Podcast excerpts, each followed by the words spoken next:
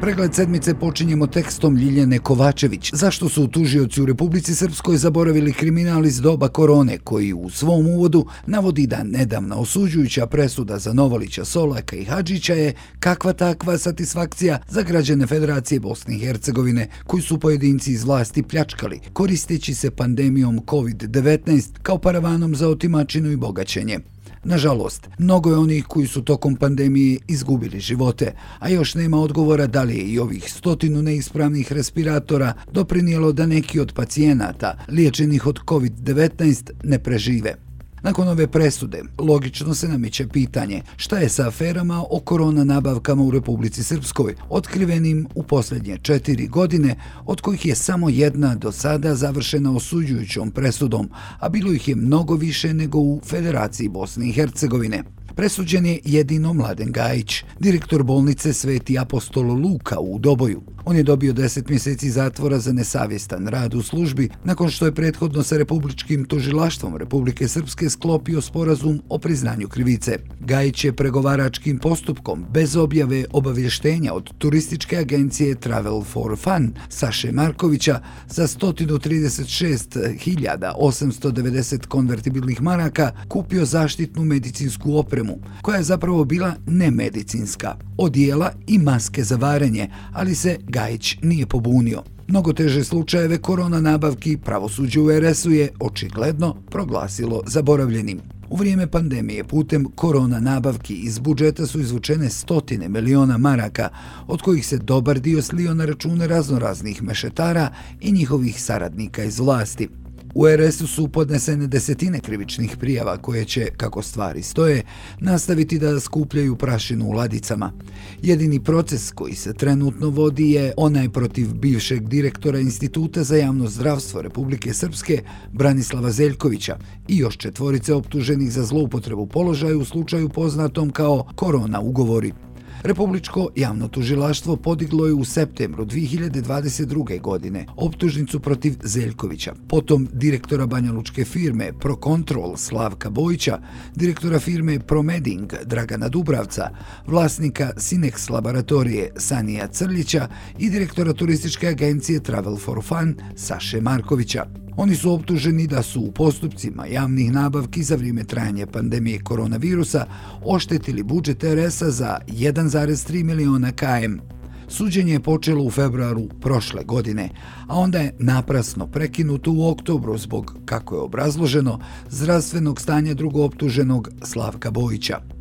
Nagli prekid procesa ukazuje na opravdanu sumnju da je i u ovom predmetu politika presudila. Republičko javno tužilaštvo je u prethodnom periodu zbog neznanja i nesposobnosti tužilaca ili radi svjesne namire i naloga iz vrha izgubilo dva bitna procesa prvi protiv bivše direktorke Agencije za bankarstvo RS-a Slavice Injac za zloupotrebu položaja u slučaju propasti Bovar banke, drugi protiv bivšeg premijera RS-a Aleksandra Džombića, koji je u potpunosti amnestiran za gubitak 19,4 miliona maraka kredita investicijono-razvojne banke Republike Srpske, odobrenog zvorničkoj energoliniji, mada je kao premijer i član kreditnog odbora ARB-a znao da ta kompanija neće moći vratiti novac novac. Naprasni prekid suđenja Zeljkoviću i ostalima uslijedio je nakon što je Saša Marković, vlasnik turističke agencije Travel for Fun, priznao tužilaštvo da je po osnovu nabavke medicinskih odijela Zeljkoviću u prostorijama stranke Ujedinjena Srpska isplatio 250.000 maraka. Već tada se spekulisalo da bi se zbog primopredaje novca u stranačkim prostorijama na meti Republičkog javnog tužilaštva mogla naći i Ujedinjena Srpska i njen lider Nenad Stevandić odnosno da bi mogla da se pokrene istraga o transakcijama i češljanju računa Ujedinjene Srpske zbog sumnje da je novac koji je Zeljković uzimao od Markovića, ali i od Bojića i Dubravca, završio na stranačkom računu. Nastavak suđenja Zeljkoviću zakazan je za 5. februar i vrlo brzo će se pokazati da li tužioci imaju namjeru da dokažu milionsku pljačku koja se zaista desila ili će biti sudionici još jedne pravosudne farse koja će biti okončana oslobađujućim presudama bez obzira na težinu počinjenih krivičnih dijela.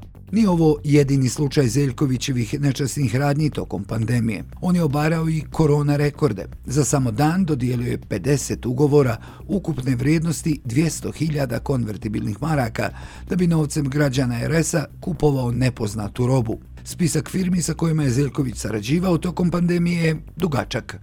U ostalim spornim korona nabavkama u RS-u na snazi je zakon tišine. Vladi RS-a ne pada na pamet da objavi potpunu i tačnu informaciju o javnim nabavkama u vrijeme trajanja vanrednog stanja povodom COVID-19, što je u više navrata tražila opozicija. Bez ikakvog zvaničnog odgovora do dana današnjeg je ostalo pitanje zašto i kako Fond zdravstvenog osiguranja RS-a potroši oko 50 miliona maraka za nabavku respiratora, tri puta skupljih od nabavne cijene, kao i na zaštitne maske, rukavice i višekratna odijela od firme Medijetik u vlasništvu Željka Babića, supruga Ane Trišić-Babić, funkcionerke vladajućeg SNSD-a i savjetnice Milorada Dodika. Kako je žurnal ranije objavio, Fond zdravstvenog osiguranja RS-a je mimo zakona o javnim nabavkama u vrijeme pandemije koronavirusa i sa Krajina Group potpisao ugovor o nabavci troslojnih jednokratnih zaštitnih maski i višekratnih zaštitnih odjela za 2 miliona 550 hiljada maraka, a firma Milšped je od istog zavoda naplatila milion 90 hiljada evra za organizovanje aviotransporta robe. Firma Eurosan je naplatila 17.500 konvertibilnih maraka za nabavku dezinfekcionih sredstava. Sve je zataškano i u slučaju skalameri od šatora, koji je na početku pandemije bio postavljen na jednoj njivi u blizini Banja Luke i predstavljen kao najsavremenija mobilna bolnica. Šator se zbog pritiska javnosti na njivi nije zadržao duže vrijeme, ali je ostala činjenica da je na zahtjev vlade RS-a direktor Instituta za javno zdravstvo RS-a Branislav Zeljković 26. marta, dva dana prije uvođenja vanrednog stanja u RS-u, potpisao hitan ugovor sa Slavenom Ristićem, vlasnikom bijeljinske firme Balkan Global o nabavci takozvane poljske bolnice, težak 4 miliona 287 878 km sa uračunatim PDV-om. Republičko javno tužilaštvo formiralo je predmet u vezi sa ovom nabavkom i na tome se sve završilo. Iz vlade RS-a su kasnije tvrdili da je Ristićeva firma vratila novac u budžet RS-a, ali zato nikada nije objavljen dokaz. Novac je vraćen u budžet, budžet nije oštećen. Postoje istražijuci koji ispituju sve navode oko toga. Svakako očekujemo tužilaštva da obavljaju svoj posao. Onaj koji je učinio nešto što nije u skladu sa zakonom, svakako treba da odgovara, rekao je svojevremeno ministar zdravlja RS-a Alen Šeranić, jedan od funkcionera RS-a koji je završio na američkoj crnoj listi. Bolnice u Republici Srpskoj su u vrijeme pandemije COVID-19 za liječenje teško oboljelih koristile tehnički kiseonik umjesto medicinskog, čime su životi pacijenata dodatno bili izloženi riziku. O ovome postoje jasne potvrde nadležnih institucija kao i samih zdravstvenih ustanova, ali su pravosudne institucije u RS-u aferu Kiseonik stavile ad acta i tako amnestirale sve koji su se kockali ljudskim životima. Ovaj slučaj zapečatilo je Republičko javno tužilaštvo RS-a koje u aprilu 2022. godine saopštilo da ne postoje dokazi da su ministar zdravlja RS-a Alen Šaranić, direktor Univerzitetskog kliničkog centra RS-a Vlado Đajić i Stanislav Čađo, direktor firme TGT Tehnogas i bivši ministar unutrašnjih poslova RS-a djelovali kao organizovana kriminalna grupa. Tužilaštvo uopšte nije razmatralo odgovornost premijera Radovana Viškovića, koji je objavio dokument o navodnoj čistoći kiseonika koji je korišten u UKC-u preko noći pribavljenih iz firme Linde Gas Srbija, mada je za kontrolu lijekova koji se koriste i prometuju u Bosni i Hercegovini jedina nadležna državna agencija za lijekove. Drugi dio prijave, podnesen protiv ovog trojica, Republičko tužilaštvo ustupilo je Banjalučkom okružnom tužilaštvu, koje je u junu prošle godine obustavilo istragu i time za sva vremena ovu aferu stavilo ad akta.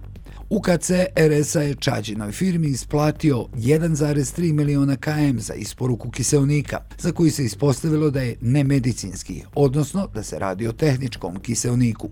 Prema nalazima Agencije za lijekove Bosne i Hercegovine, firma TGT Tehnogas iz Laktaša nije bila registrovana kao veleprometnik za prodaju lijekova, a medicinski kiselnik jeste lijek. Iz toga proizilazi da Čađina firma UKC-u nije ni mogla da isporuči lijek medicinski kiseonik, već tehnički kiseonik.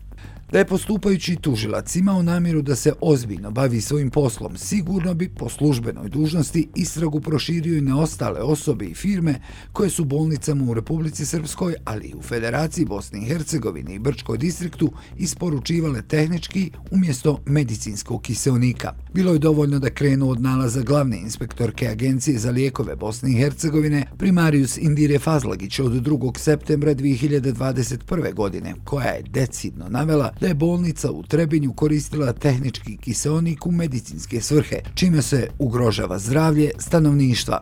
Tehnički kiseonik umjesto medicinskog nabavljali su i direktori bolnica Sveti Apostolu Luka Doboj, Sveti Vračevi kao i bolnice u Prijedoru. Radili su to čak i bez raspisanog javnog tendera. Osim firme TGT i firme Kras iz Laktaša, Milojević kompanija Gilje Gas te Tehnogaz Kakmuž iz Petrova su bolnicama i u Doboju, Bijeljini, Brčkom i Trebinju, kao i nekim bolnicama u Federaciji, poput bolnice u Sanskom mostu, isporučivale tehnički giseonik, koji je štetan po zdravlje ljudi što je samo po sebi teško krivično djelo. Afera kiseonik je zataškana, a odgovorni zato što su pacijenti u vrijeme pandemije dobijali tehnički kiseonik umjesto lijeka medicinskog kiseonika nisu kažnjeni. U tekstu utvrđene činjenice iz afere respiratori, izgubljeni budžetski milioni, ogromna šteta po zdravlje građana, osuđeni uskoro idu na izdržavanje kazne u Vojkoviće, navode se brojne reakcije na pravomoćnu osuđujuću presudu u predmetu respiratori. I dok veći dio javnosti smatra da ova presuda vraća povjerenje u BH pravosuđe, lider stranke demokratske akcije Bakir Izidbegović i njegova supruga Sebija javno su stali uz bivšeg premijera Federacije Bosne i Hercegovine Fadila Novalića, osuđenog na četiri godine zatvora. Za dokazivanje namire u izvršenju krivičnog dijela zloupotrebe službene dužnosti potrebni su jasni i nedvosmisleni dokazi. Mi u dokaznom postupku nismo vidjeli takve dokaze, smatra Bakir Izidbegović. Nevinog čovjeka u Novaliću vidi i Reisu Lema Husein Efendija Kavazović. Sam Fadil Novalić kao mantru ponavlja da je on častan čovjek iz Gradačca, grada Zmaja od Bosne, da se radi o projektu i medijskom planu u koji su uključeni domaći političari, ali i američki State Department.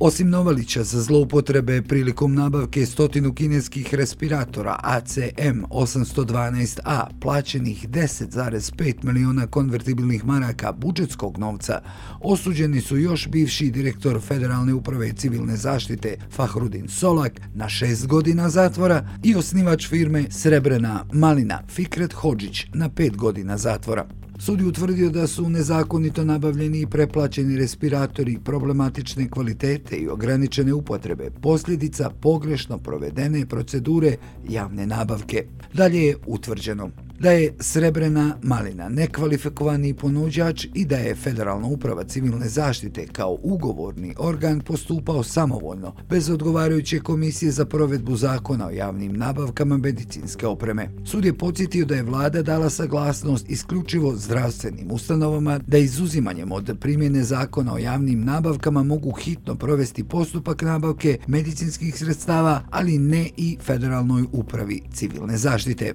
Ocjena suda jeste da član 10 zakona o javnim nabavkama nije mogao biti primijenjen jer zato nisu bili ispunjeni razlozi krajnje hitnosti. Da je Srebrena Malina kao pravno lice upućena od Fadila Novalića i izvjesnog Asima. Selam, gospodine Novalić, Fikret Hođić. Asim je rekao da vam se javim u vezi respiratora, pa kada budete imali minutu, javite se. Poruka je koju je Hođić uputio bivšem premijeru, kojemu je odgovorio sa OK. Sud je utvrdio da Srebrena malina nije ispunjavala zakonske uslove za ugovaranje ove javne nabavke zbog nesporne činjenice da nisu bili registrovani za uvoz i promet medicinskih sredstava, niti su raspolagali predmetom nabavke u vrijeme objave ponude, ali i u vrijeme zaključivanja ugovora. Utvrđeno je da je korist od nabavke imao samo Fikret Hođić i da je trebao imati korist od nabavke zaštitne opreme, a koja nabavka je također trebala biti provedena mimo zakona o javnim nabavkama, ali do toga nije došlo. Sud je utvrdio da je dokazano da se stotinu nabavljenih respiratora nisu u vrijeme nabavke mogli koristiti za teže pacijente oboljele od koronavirusa u jedinicama intenzivne njege, pa je nastupila i šteta za građane. Sud smatra dokazanim da je Fahrudin Solak krivotvorio službenu ispravu. Ovo se odnosi na činjenicu da je nezakonito proveo dva postupka javne nabavke stotinu respiratora u istom danu, 3. aprila 2020. Nije prihvaćena teza Solakove odbrane da se radilo o tehničkim greškama. Nabavka stotinu kineskih respiratora ACM 812A izrodila je nekoliko krivičnih predmeta, međusobno povezanih, ali istovremeno rascipkanih po tužilaštvima u nekoliko istraga. Tako, do danas nemamo odgovor da li su upravo ovi sporni respiratori uzrok smrti pacijenata oboljelih od koronavirusa. Ova istraga se vodi u tužilaštvu kantona Sarajevo, a ne u tužilaštvu Bosne i Hercegovine, iako je tokom pretresa na kliničkom centru centru Univerziteta Sarajevo bio prisutan i državni tužilac Džermin Pašić. Pregled sedmice završavamo tekstom Dine Cvike. Zašto raste Dodikova nervoza? Kinezi traže državnu imovinu kao zalog poslovanja u RS-u, koji kaže da je krajem prošle godine objavljeno kako su kineske firme, koje su dostavile ponude za izgradnju hidroelektrane Buk Bijela, zatražile dodatne garancije od vlade BH entiteta Republika Srpska kako bi potpisali ugovor za ovaj projekat vrijedan 250 miliona eura. Kao razlog su naveli sporove koji se u ovoj hidroelektrani vode pred Ustavnim sudom Bosne i Hercegovine i UNESCO-om. Riječ je o zajedničkom projektu elektroprivrede Srbije i elektroprivrede Republike Srpske, a hidroelektranu bi prema sistemu ključ u ruke trebalo da gradi jedna od tri kineske kompanije koje su prije nekoliko mjeseci dostavile ponude Dongfang Electric Corporation, Power China i Energy China iako odluka o izvođaču još nije donesena. Ono što se zna jeste da bi firma koja bude izabrana za izvođača trebala da osigura i finansiranje, dok će za vraćanje kredita garantovati vlade Republike Srpske u iznosu 49% i Srbije 51%. Ministar energetike i rudarstva RS Petar Đokić potvrdio je rani za portal Kapital da su navedene kineske firme tražile odgovor u vezi sa sporovima koji se vode pred Ustavnim sudom i UNESCO, a ministar Đokić je njihov zahtjev ocijenio nekorektnim. Kinezi su željeli da imaju jasan odgovor na ta dva pitanja. Međutim, to nisu korektna pitanja sa njihove strane, jer oni nisu investitor. Rekao sam im da što se tiče Ustavnog suda, ne možemo dati garanciju jer mi tu nemamo nadležnost.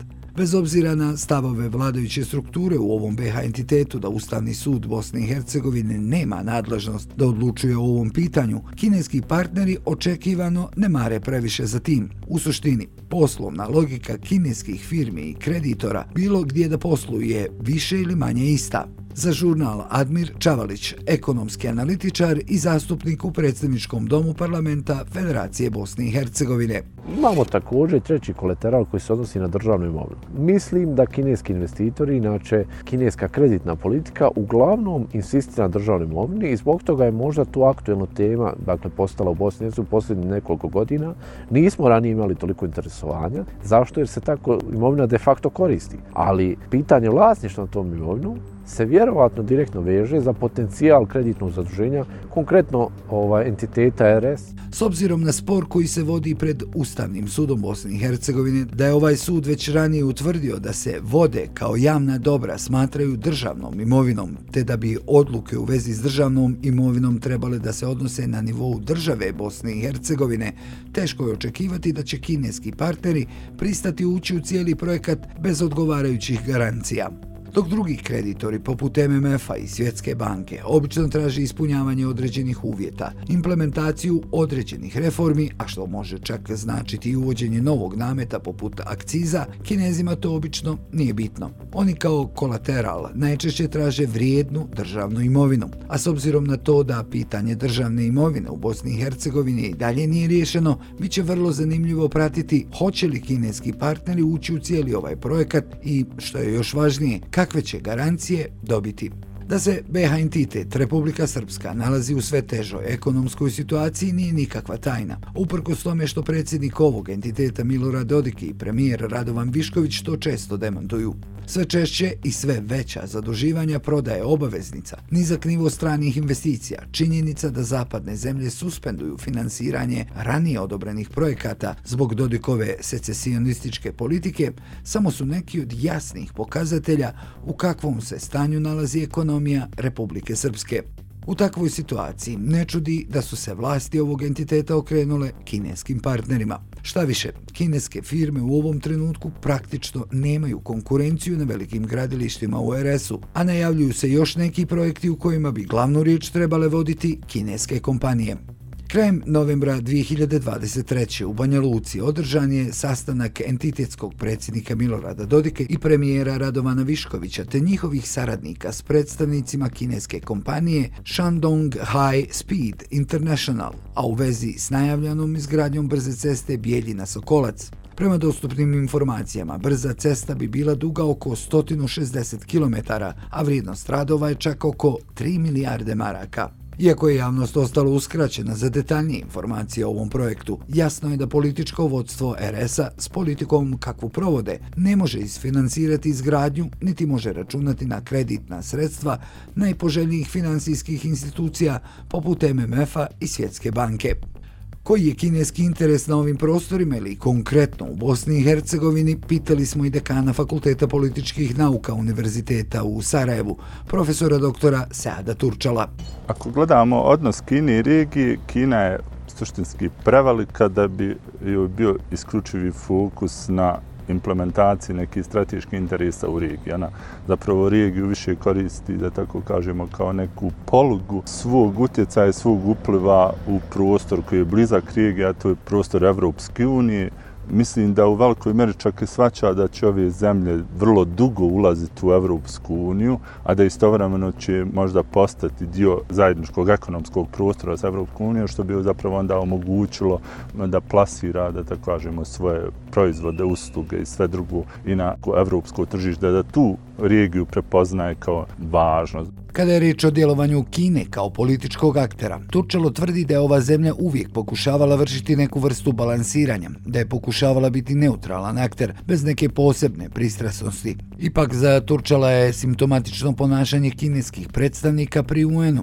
kada se Kina pridružila Rusiji i kada su ove dvije države predložile vijeću sigurnosti UN-a rezoluciju kojom bi se oduzele bonske ovlasti visokom predstavniku i kojom bi se mandat Kristijana Šmita ograničio do 31. jula 2022. godine. Vijeće sigurnosti odbacilo je ovu rezoluciju. Sad Turčalo kaže, ja bih se opet vratio na stav prema visokom predstavniku. Meni je on bio vrlo znakovit jer je zapravo korespondirao sa stavovima političkih opcija u entitetu Republika Srpska, koji imaju secesionistički diskurs, ako ne i namjere. I to je neobično za Kinu, budući da je Kina zbog svoje politike jedne Kine uglavnom apsolutno protiv separatističkih, secesionističkih pokreta u bilo kojem dijelu svijeta zbog svoje unutrašnje politike ne favorizira takve pokrete. Razlog zbog čega je Kina dala tu izjavu možda ima neke dublje uzroke u nekim našim diplomatskim ponašanjima, ali to bi mogla biti jedna tačka s koje bismo mogli možda postavljati neke hipotetičke okvire. Da li bi u nekom trenutku ona zaista mogla da se pojavi kao politički akter? Ali nemamo dovoljno ulaznih podataka da bi sad mogli komparirati Kinu s nekim drugim vanjskim akterima. On zaključuje da štetnim doživljava kineski utjecaj u ekonomskom sektoru u dijelu koji se odnosi kako ističe na korozivni kapital. S druge strane, Admir Čavalić podsjeća da se kineske investicije u regiji uglavnom vežu za infrastrukturne i energetske projekte. Naglašava da su kineske investicije kao takve dobrodošle, jer Bosna i Hercegovina ima izrazitu potrebu za kapitalom, ali da je njegova glavna zamjerka zapravo netransparentnost dosadašnjih kineskih poslova u Bosni i Hercegovini. Dakle, per se, kineske investicije nisu loše. One su dobrodošle i trebaju biti dobrodošle kao svake druge ekonomske investicije. Međutim, obilježja koja se odnose na netransparentnost, zatvorenost ugovora, nemogućnost da, na primjer, mediji ili šira javnost imaju jasne uvide u vezi navedenog, stvaraju određenu dozu sumnje, nepovjerenja i slično, kaže Čavalić. Žurnal je ranije detaljno pisao o ovoj problematici. Podsjetimo kratko da iz godine u godinu kineske investicije i krediti u Bosni i Hercegovini rastu, te da ove unosne poslove karakterišu kontraverze, sumnje na korupciju i pogodovanje, netransparentnost, kašnjenja, negodovanje aktivista, propali projekti. Osim toga, pisali smo da je malo konkretnih dokaza o malignom kineskom uticaju, ali da druge analize i istraživanja pokazuju kako su kineska ekonomska ulaganja isprepletena s politikom, te da njihova netransparentnost postiče i onako proširenu korupciju u državi. Za Admira Čavalića neupitno je da cijela regija treba kapital, ali da taj kapital treba da dođe na transparentan i proceduralan način, kako i dolikuje poslovanju unutar evropskih zemalja. Mišljenja je da kineske investicije pospješuju domaću korupciju. Teško je to kazati zato što nemamo jasnih dokaza. Međutim, da idu korak s domaćom korupcijom, to možemo kazati. Dakle, ne rade ništa kako bi se smanjilo učešće korupcije u Bosni i Hercegovini i drugim zemljama zemljama Zapadnog Balkana. A poslovna logika kineskih partnera, gdje skoro uvijek traže da se zaključeni više milijonski ugovori neobjelodane javnosti, često idu na ruku BH političarima, institucijama, preduzećima, jer trajnost tih ugovora širom otvara vrata koruptivnim aktivnostima, što je jedna od osnovnih odlika poslovanja javnih organa u Bosni i Hercegovini. Sve tekstove možete čitati na Žurnal Info, a audio forme slušati na platformama Apple Podcast, Spotify, Google Podcast, Deezer.